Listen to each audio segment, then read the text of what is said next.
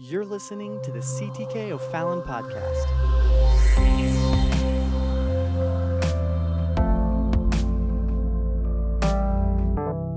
So Genesis chapter one, and starting with verse number one. If you've if you've gone to like Matthew, Mark, Luke, and John, you've, you've gone a little too far. First book of the Bible, Genesis chapter one. It says that in the beginning God created the heaven and the earth. And the earth was without form and void, and darkness was upon the face of the deep.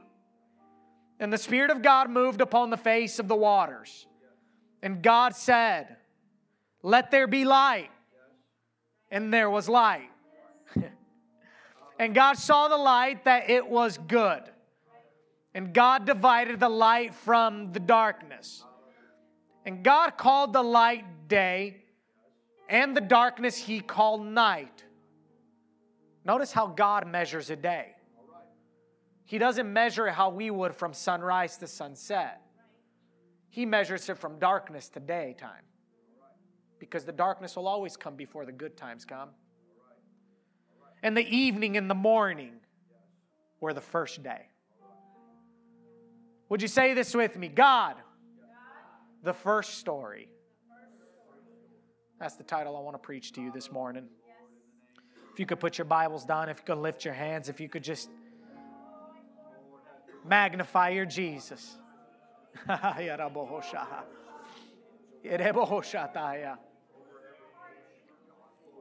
Lord, would you anoint our eyes to see your glory? Lord, would you anoint our ears to hear your voice, God? Would you anoint our mouths, God, that as it comes time to speak words of faith, words of blessing, words of promise, God, that we are anointed to do so and that we have the boldness to do so, God. Would you put a hedge of protection, God, over every heart under the sound of my voice, God, that no foreign thoughts take seed, God, that if there be any thoughts of discouragement, any thoughts of depression, any thoughts of sickness, God, that we rebuke them now. God, that the spirit of liberty and the spirit of joy and the spirit of freedom and the spirit of peace take perfect residence among us this morning.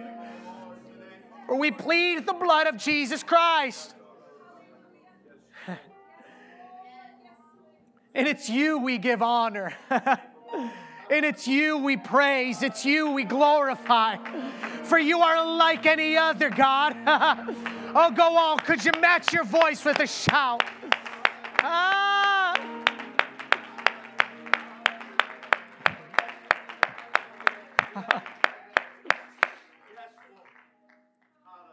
You may be seated. Aren't you all thankful for such a great music team? Praise God. Before there was something, there was someone. You can go back as far as your mind will allow you to go, be it millions or even billions of years. Go back beyond the creation of the world, before the existence of matter and energy, space and time. Drive a stake in the nothingness, and, and, ima- and, and it's there you'll imagine an odd thing would begin to happen. That far from beyond, behind the mysterious nothingness that there is out there, steps a benevolent creator to greet you. A benevolent creator to greet me. For this is the God that is in, revealed in the Bible. He's revealed in the Bible, but he's not contained to the Bible. For he has always existed and he will always exist. He exists as infinite, personal, transcendent, immanent, all at the same time. You see, Paul would begin to train a young preacher by the name of, of Timothy. And in First Timothy chapter one, he'd go on to tell him, "Now unto the King, eternal, immortal, invisible, the only wise God, be honor and glory forever and ever." Why, Timothy? Because he is the cornerstone. Yet at the very same time, he is the capstone. He is the Lion of the tribe of Judah, yet at the very same time, he is the Lamb which was slain from the foundation of the world. You see, I have a very specific goal this morning, and that is to convince you that there is no one like your God. For he's a healer, yet he's a way maker. He's a provider, yet he's a defender. He's indescribable, yes, he, yet he's approachable. He's holy, yet he's relatable. You cannot contain him to one operating function. There's nobody like your God. And quite honestly, I don't want to serve a God like every other God out there. I don't want to serve a God that I can manipulate. I, I don't want to serve a God that I can control. Because what if I stumble across a circumstance that I just can't see my way across? Huh? What if I just see cancer in the face and I don't know how to handle cancer? You see, that's the good news of serving a God that's indescribable, awesome, majestic, holy, that when you don't have an answer, he's got every answer. Oh, could you magnify him?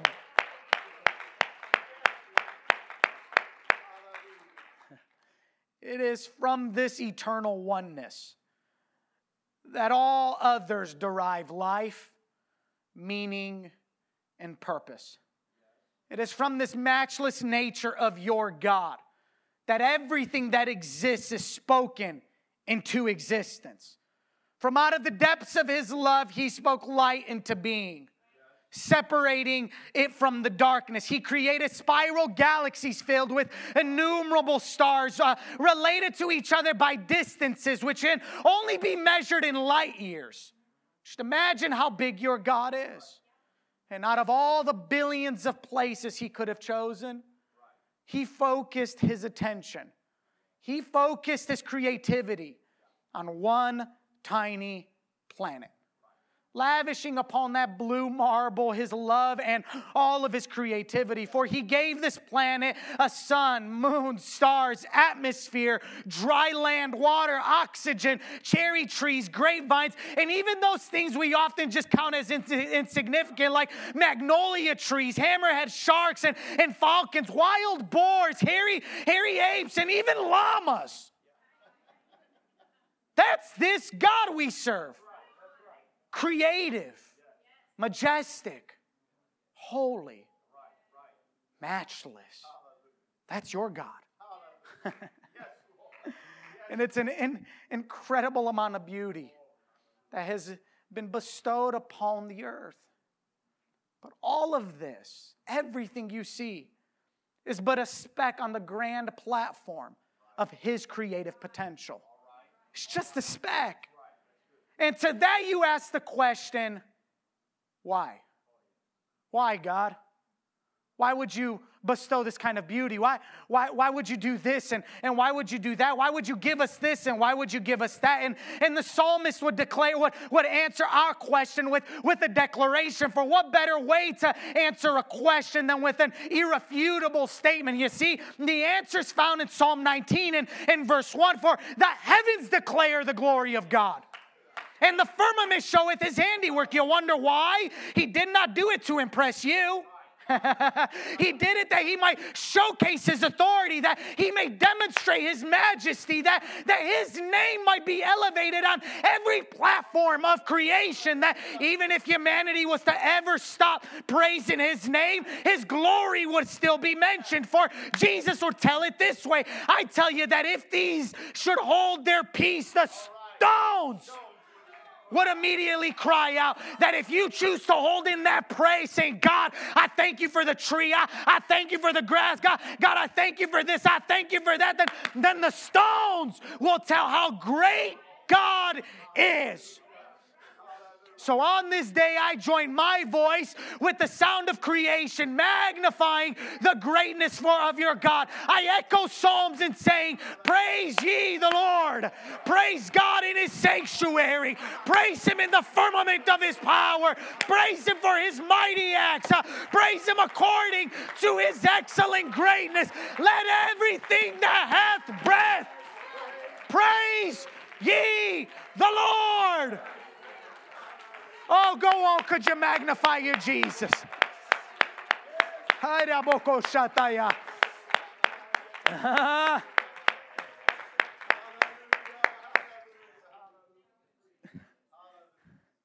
And at last, the pinnacle of God's creation, humans. You You see, perhaps he created us, created us last to, to be a testament to our inerrant nature or our inerrant dignity. You know, how we often say saving the best for last. But one thing is very clear about as to why he saved us for last. It's clear that he did not need our help to create. It's clear that he did not need our help to put things into order. That he could do it all by himself.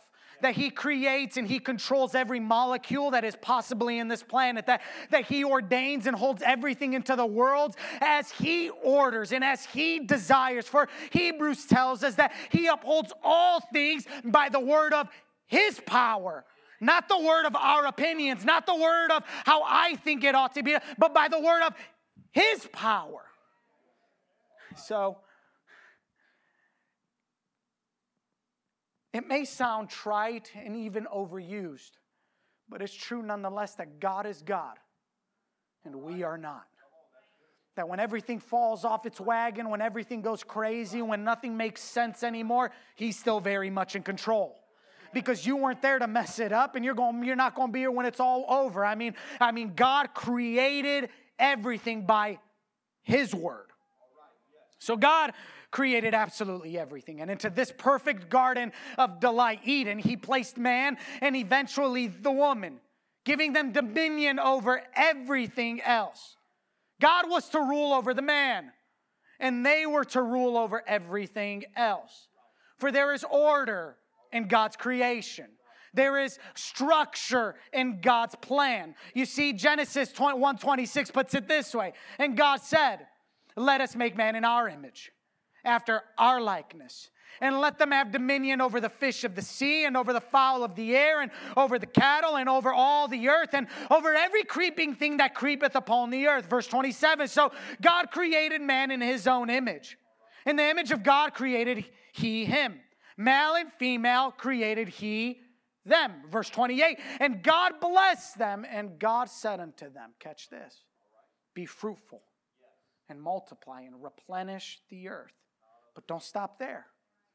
Subdue it and have dominion over the fish of the sea, over the fowl of the air, over every living thing that moveth upon the earth. I came to serve notice to C T K this morning that oftentimes we live under things, bound by things, overcome by things and circumstances that we were meant to be dominioned over, that, that we were meant to serve dominion over. I came to serve notice to you that if cancer's haunting your life, you have dominion over it. If sickness haunting your life, you have dominion over it. If discouragement is coming into your life, you have dominion over it. So I refuse to live under anything less than what God has designed for me. I refuse to live bound by the sickness. I refuse to live bound by the depression. I refuse to live bound by the brokenness. I refuse to live bound by the depression. I refuse, for God promised me dominion. Alcoholism, I take dominion over you. Sickness, I take dominion over you. Oh, go on. Could you begin to say that to your circumstance? Could you take dominion over everything that is possibly coming against you?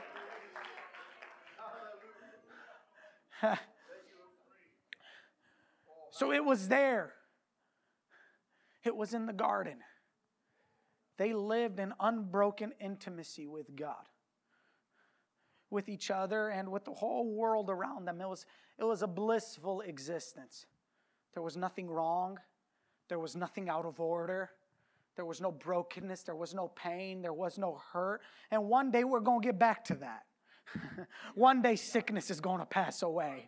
One day the pain won't be here anymore. One day the discouragement won't. And I'm looking forward to that day called heaven. Huh? I'm looking forward to that day of sunny shores of sweet deliverance. I'm looking forward to that day because it's going to be a great day. It's going to be a majestic day. It's, it's going to be a holy day. You know, but there was just one rule in that garden. Not Ten Commandments. Not six hundred thirteen laws. Just one rule. They were free to do anything they wanted except this one thing. Obeying the rule would serve as a reminder to them as to who was really in charge. Obeying that one rule would serve as a reminder that God is God and that we are not. For their creator, the one who, who ruled over them, told them to avoid just one thing. Don't eat of the fruit that comes of this tree. And as you could quickly draw the conclusion, what happens when you tell a kid not to do something? He quickly does that thing you told him not to do. I can't tell you how many times I touched the stove as a kid. I shouldn't have touched the stove. Actually, it was just once. Because you quickly learn your lesson. For in the commands of God, you encounter structure, boundaries, and borders. But here's what I want you to understand about the commands of God. They're not created that they might hurt you. Catch that. They're not created that they might oppress your life or hurt your life or, or, or, or limit your life from fullness of potential. As a matter of fact, the commands of God aren't created to be served. Rather, the commands of God are created to serve you. To serve you towards what? A life more abundantly. To serve you towards what? A life in fullness of joy. To serve you towards what? Complete freedom, liberty, joy, happiness, meaning. That's why we serve the commands of God and the structure of God and the order of God, because it is pays off, it pays off very well to do life God's way. You see, Jesus kind of paints all of this into, uh, into an image when, when he's teaching Peter how to fish. Catch this, Jesus isn't a fisherman. He's a carpenter. Don't know much about fishing, I would think. I mean, if, if, if other than the whole God part, you know, but, but he doesn't know much about fishing. But he looks at Peter and he says, hey, man, you've been working all day. Why don't you try that other side of the water? Don't you hate that more than somebody that has no idea? no, no idea what you're going through gives you the advice on how to get out of what you're going through. What, does that irritate anybody else but me? You have no idea what I'm going through, and you have the advice for me? But it became evident when Peter actually trusted Christ at his word. For even though it appeared like he had no idea what he was talking about, Peter, you know what, let's try it, boom. And, and what happened? They catch fish. It wasn't supposed to happen, because following in the command of God will always bring about an abundance of success. It doesn't matter how unorthodox, it doesn't matter how hurtful, it doesn't matter how hard it might be to walk down that straight and narrow line. We walk down the straight and narrow line because Christ promised us life, and life more abundantly. He's not a liar, for if he lied, all of creation would fall off its access point. Oh, Christ doesn't tell half truth, because if he was to tell half truth, the tides would Confuse, uh, consume us and, and the weather would destroy us. For in God is perfect truth. So when he says, follow me and I will guide you into all truth. I will guide you into all peace. I, I will guide you into... Mm, sounds like quite the deal to me, that if I choose to follow God, then everything falls out into place. That's not how it played out in Genesis chapter one. For it was at the consumption of that fruit tree that the law of entropy was introduced. You see, for the law of entropy suggests that when something leaves its originated state or its created state, it will continually decline from its established state. In other words, if you take a plant out of soil, it's not too long until that plant starts to die, because you took it out of its creative environment, its creative state. And so the law of entropy says that when you remove something, that something will begin to decline. But the D N A of that something never changed. The nature of that something never changed. So however much man may want to separate himself from God and the command of God, it is inarguable that we are still created in the image of God.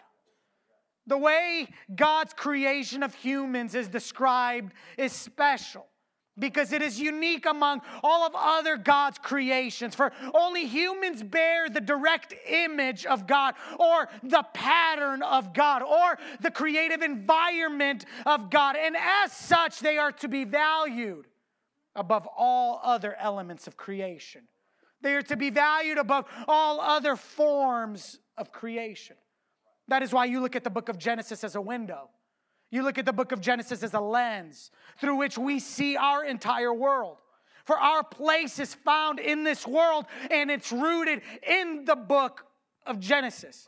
For your divine right as a child of God is locked up within the prophetic promises of the book of Genesis. For if the book of Genesis goes on to tell you that you're an overcomer, you're going to overcome. If the book of Genesis goes on to tell you that God's going to make a way where there seemed to be no way, you're going to make a way where there seemed to be no way, because you find your rooting, you find your pattern in the book of Genesis.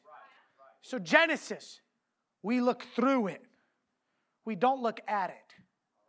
Genesis sets the parameters of our faith. It establishes the environment by which we learn to believe God. For in Genesis, we contrast where we came from, and we contrast it with, with where we're going. For in Genesis, you're found in one place, but you don't stay at that one place. You head towards a better future, a better tomorrow. For in Genesis, you, you find yourself in brokenness. You find yourself in pain. But, but, but God promises that you're not going to be there forever. For there is coming a seed of the woman, and the seed is going to bruise the head of the serpent. Ha! Oh, for, for it might be a temporary wound, but what you're getting ready to give the devil is a fatal wound, meaning that you find your root rooting in the book of Genesis. I don't care what's coming against you. I don't care the sickness that is fighting you. I don't care the depression that's attacking. I came to tell you that God promised you life, and life more abundantly. Ah, could you magnify him?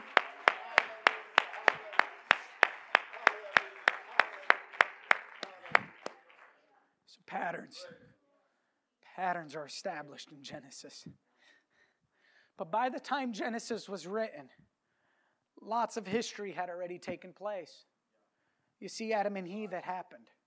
Creation, the fall, murder, exile, construction, destruction, famines, it's all happened. Flood, dysfunctional families, oppressive circumstance. It, it, it all happened by the time Genesis was ever written. Genesis was not written as it happened. It was written at least two millennia after the first domino was already knocked over. Before Genesis was ever written down, Father Abraham and his frustrating walk of faith had already come and gone. By the time Genesis was ever written, Isaac had already been rescued, and Jacob had already been lamed, and, and Joseph had already been sold. Genesis is the place where patterns are established. The family had become a nation within a nation. And for four hundred years, the Israelites languished under slavery of those Egyptians, which ultimately would get their thing. Then suddenly, into the deadening silence, God spoke to a man. And he spoke through that man first. Then he would speak to the nation. And, and then he would speak ultimately to the world. And still, Genesis still had not been written. A lot has happened by the time Genesis was written. As far as we know, the plagues were visited upon the Egyptians. The Red Sea was already parted. The law was given. The golden calf was already crafted and destroyed. And, and the spies were already convinced that invading the land of their destiny would be a mistake. All this happened before Genesis was written. For Genesis was written to remind us of what has happened. Genesis was written to show us what God has done and how he has interacted with his people through the first eras of humanity. Genesis is our pattern. This is a reminder demonstrated to, to give you three very vitally important principles. First thing about the book of Genesis you must pull out of is that Scripture is always a means to a greater end. And that where God finds you, God's not going to leave you. And that the inception point of your faith is not the finality point of your faith. And that you might come to God broke, busted, and disgusted, but God's not going to leave you broke, busted, and disgusted. You might come to God with sickness, with depression, with discouragement, with everything that's coming against you, but, but it's not God's will that you live in that, for you just walk through the valley of the shadow of death. You don't live in the valley of the shadow of death. And secondly, Scripture corrects it. It reveals, it instructs you. You look at Genesis. Genesis will show you how you're doing it wrong and show you how to do it right, right. by following the commands of God. But thirdly, thirdly is what inspires me. For Scripture establishes the pattern which we carry through the finality. Genesis establishes the pattern which would ultimately speak into Exodus, which would ultimately speak into the prophets, which would ultimately speak into Matthew, Mark, Luke, and John, which would ultimately speak into the book of Revelation. Genesis establishes that pattern. And here's what I want you to understand, that no man can alter the pattern of God. For if God says it, that settles it. Aren't you thankful for that?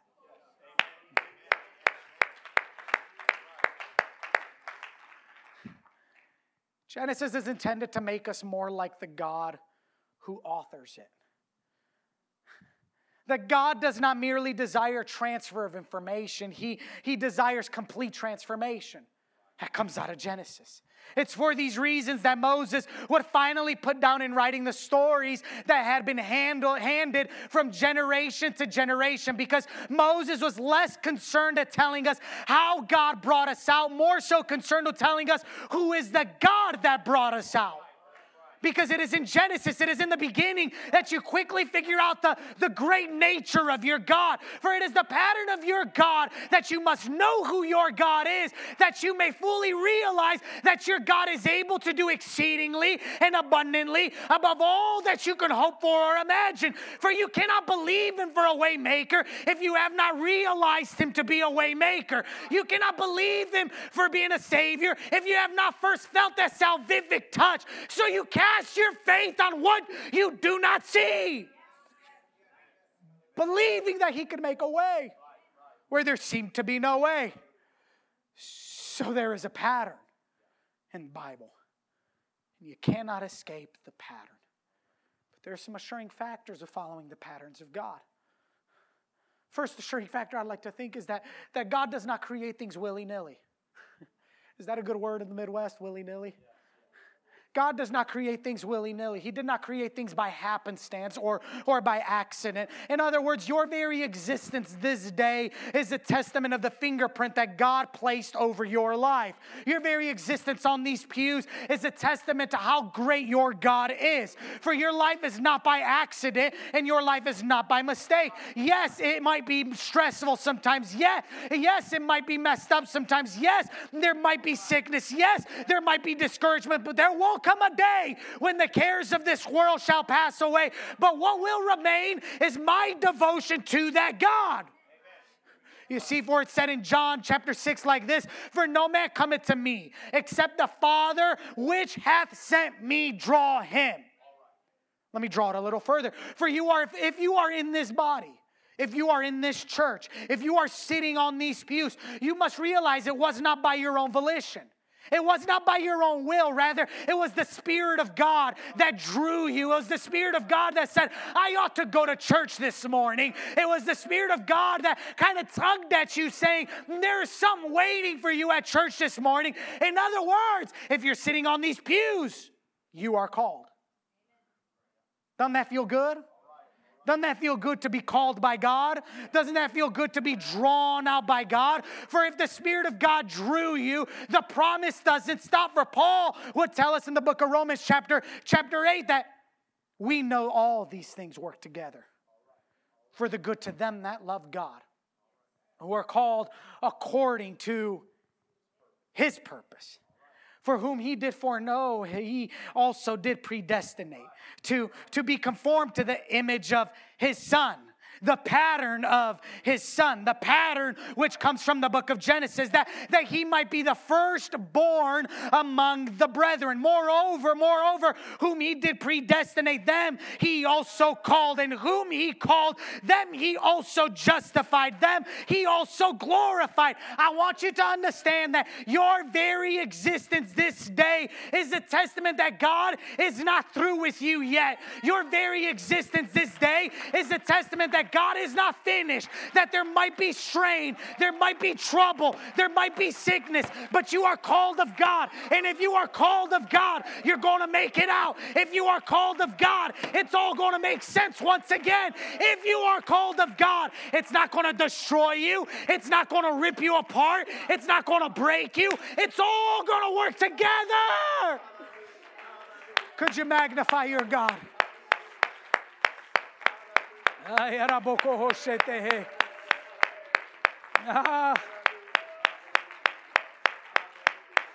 wonder if you could stand.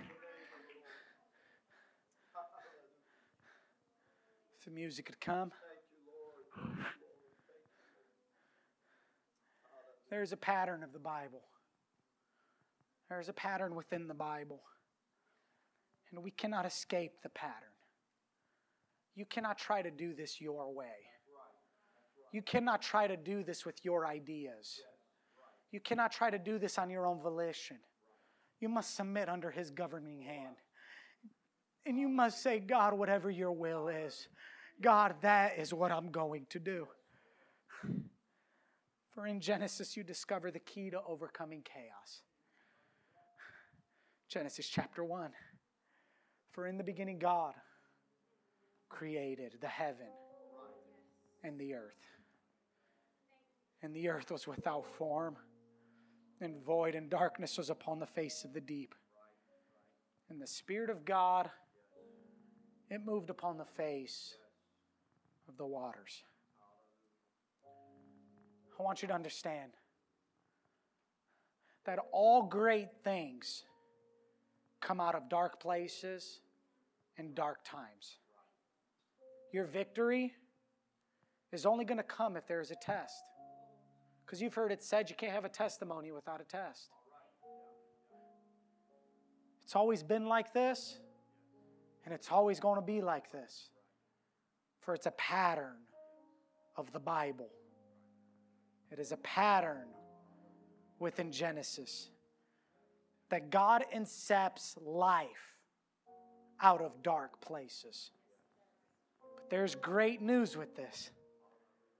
The great news is that your God, the Alpha, the Omega, the first, the last, that God, He thrives in dealing with dark places.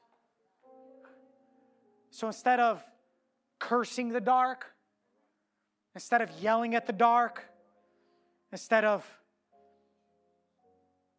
not understanding the dark, fearing it, embrace it. For Psalm twenty-seven tells us that I had fainted unless I had believed to see the goodness of the Lord in the land of the living. In other words, David's saying, I, I would have died. I would have fainted unless I looked at everything. And I looked at everything and I said, I still choose to believe. I still choose to believe that there's going to be a better tomorrow. I, I still choose to believe that it's not going to destroy me. It's not going to consume me. It's not going to eat me up. I, I choose to believe that my faith is going to overcome. I choose to believe that God is more than able to do exceedingly and abundantly. I, I choose to believe that the cancer won't destroy. I choose to believe that the, the lack of provision isn't going to destroy me. I choose to believe that the depression isn't going to hurt me. I choose to believe that the discouragement isn't going to hurt me. I choose to believe that my family's going to come back. I, I choose to believe that the brokenness is going to fix itself. I choose to believe that everything is going to work itself towards the good. So when you choose to believe, here's what you do. You plug into the pattern of Genesis. For God looked at the chaos, and He spoke to the chaos. For God looked at the darkness, and He spoke life into the darkness. God looked at the nothingness and He created something. So why don't you look over every broken area of your life? Why don't you look over every discouraged moment of your life and say, I'm going to speak faith. If it's sickness, you speak directly to the sickness and say, I have dominion over you. If it's brokenness, you look at the broken, you say, I, I have dominion over you. If it's, if it's a low bank account, you look at that low bank account and just begin to say, I have dominion over you, that God is going to provide. Amen. So would you do that? Would you close your eyes and lift your hands? And would you just begin to speak faith over your life? Oh,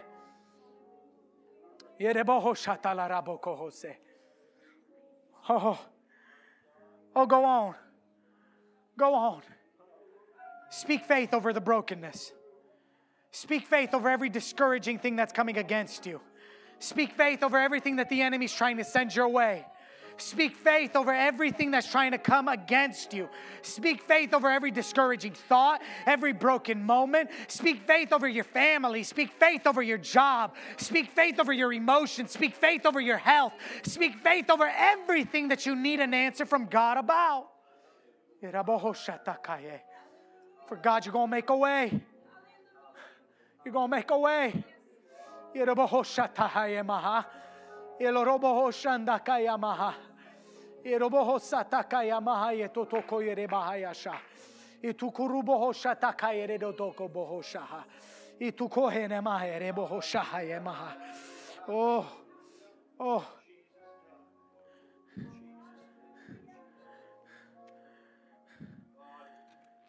So here's what I'd like us to do. Here's what I'd like us to do. It's been said that faith without works is dead. Do you believe that? So the way you testify that you believe, you draw near towards God. And God draws near towards you. In other words, when you take that step forward in faith, you're saying, God, I submit myself to the pattern of this Bible. I submit myself to the pattern which is found within the book of Genesis. God, I, I submit myself under your authority, knowing that you're able to do exceedingly and abundantly above all that I can hope for or imagine. Knowing, God, that you are in charge of it all. Knowing, God, that you are Alpha and Omega, first and the last, creator of all. That's what happens when you take a step forward. So let's take a sign of faith. If you're in this house and you come in here with discouragement, depression, sickness, a family issue, a job issue, an attack from the enemy, going through the valley of the shadow of death, but you know God can, and you want to believe that God will, would you please just lift up your hand and say, I know it. I know it. Now keep that hand up, and would you look around at your brothers and sisters? And would you realize that you're not alone, that you're not in this fight alone, that this fight is, it's a fight we fight on the every day, but God is more than able. Now, if you lifted your hand and you want to take that step forward, why don't you fill up this altar? And I'm going to give us some instructions in just a second, but I'm going to give a minute for us to come on forward. Yahaya Rabohoshete. Oh, come on. Let's fill up these altars. You're not by yourself. You're not by yourself. Nobody's going to embarrass you. Nobody's going to Nobody's going to make a show. This is between you and Jesus. This is between you and your God. Now, before we get to praying, I want to talk about some patterns again. For Peter gives us a pattern in Acts chapter two. It's found in verse number thirty-seven. Now when they heard this, they were pricked in their hearts. And he said unto Peter and the rest of the apostles, men and brethren, what shall we do? Then Peter said unto them, repent, be baptized in the name of Jesus Christ, and you shall receive the gift of the Holy Ghost. Now this is significant for more than just fulfilling one pattern of the Bible, the most important pattern of the Bible. This is, this one's important because you submitting to the death and the burial and the resurrection of Jesus Christ says, God, you're the king of my life. It, you submitting to that pattern is literally telling cancer right in the face that, hey, I don't even have to pray about you anymore because God's got it covered. That, that's what you submitting to that pattern is. So I'm not going to embarrass you. I'm not going to call you out, because you know, if you have not been baptized in the name of Jesus Christ, if you have not repented of your sins, if you've not received the gift of the Holy Ghost, when we get to praying in just a second, feel free to grab hold of me. Feel free to grab hold of Pastor, and, and we'll walk you through it. It's no confusion. It's no hoopla. It's no fun, funny stuff. It's, it's, it's, it's the pattern of the Bible. It's the pattern of the Bible. It's the pattern established that if you want to walk in newness of life, we walk into the patterns of God. If you want to walk into that freedom, if you want to walk into that joy, if you want to walk into that peace, you follow the patterns of God. If you want to walk into that that, that Holy Ghost experience, if you want to walk into that, that supernatural joy, you follow the patterns of the Bible. Now, the Holy Ghost ought not scare you. The Holy Ghost ought not scare you. That's right, that's right. Because here's the, the great thing about the Holy Ghost. When you don't know what to pray, it prays for you. When you don't know how to frame those words of trouble, those words of discouragement, when, when you don't know how to frame it, it prays for you. Now, how does it pray for you? Is this okay? How does it pray for you? Well, here's how it prays. Because the Bible goes on to tell you that the tongue is the most unruly member of the body. Meaning, no matter how hard you try to control it, you can't control it. So what better way for God to show that He is king over your life than for Him to take control of the one thing you cannot control? You can control your job. You can control your finances. You can control your decisions to go to the doctor. You can control your decisions to love your wife or your husband. You can control all of these decisions, but you can't control this. God says, I reserve that for me. He's saying, if you want me to be king over your life, I'm going to control that. So don't let it scare you. But if you have not spoken in tongues, that's one of the patterns God has promised you. So now, if you stepped into this altar with sickness, with brokenness, with pain, with confusion, with problems, with, with things that you just can't figure it out, we're going to speak faith over all of it. We're going to speak faith over all of it. We're going to speak faith over the pain. We're going to speak faith over the over the trouble. We're going to speak faith over your family. We're going to speak faith over the sickness. Is that okay? So would you lift your hands? Would you close your eyes? And would you begin to open your hearts? Father, in the name of Jesus Christ, we bind every sickness. We bind every depression.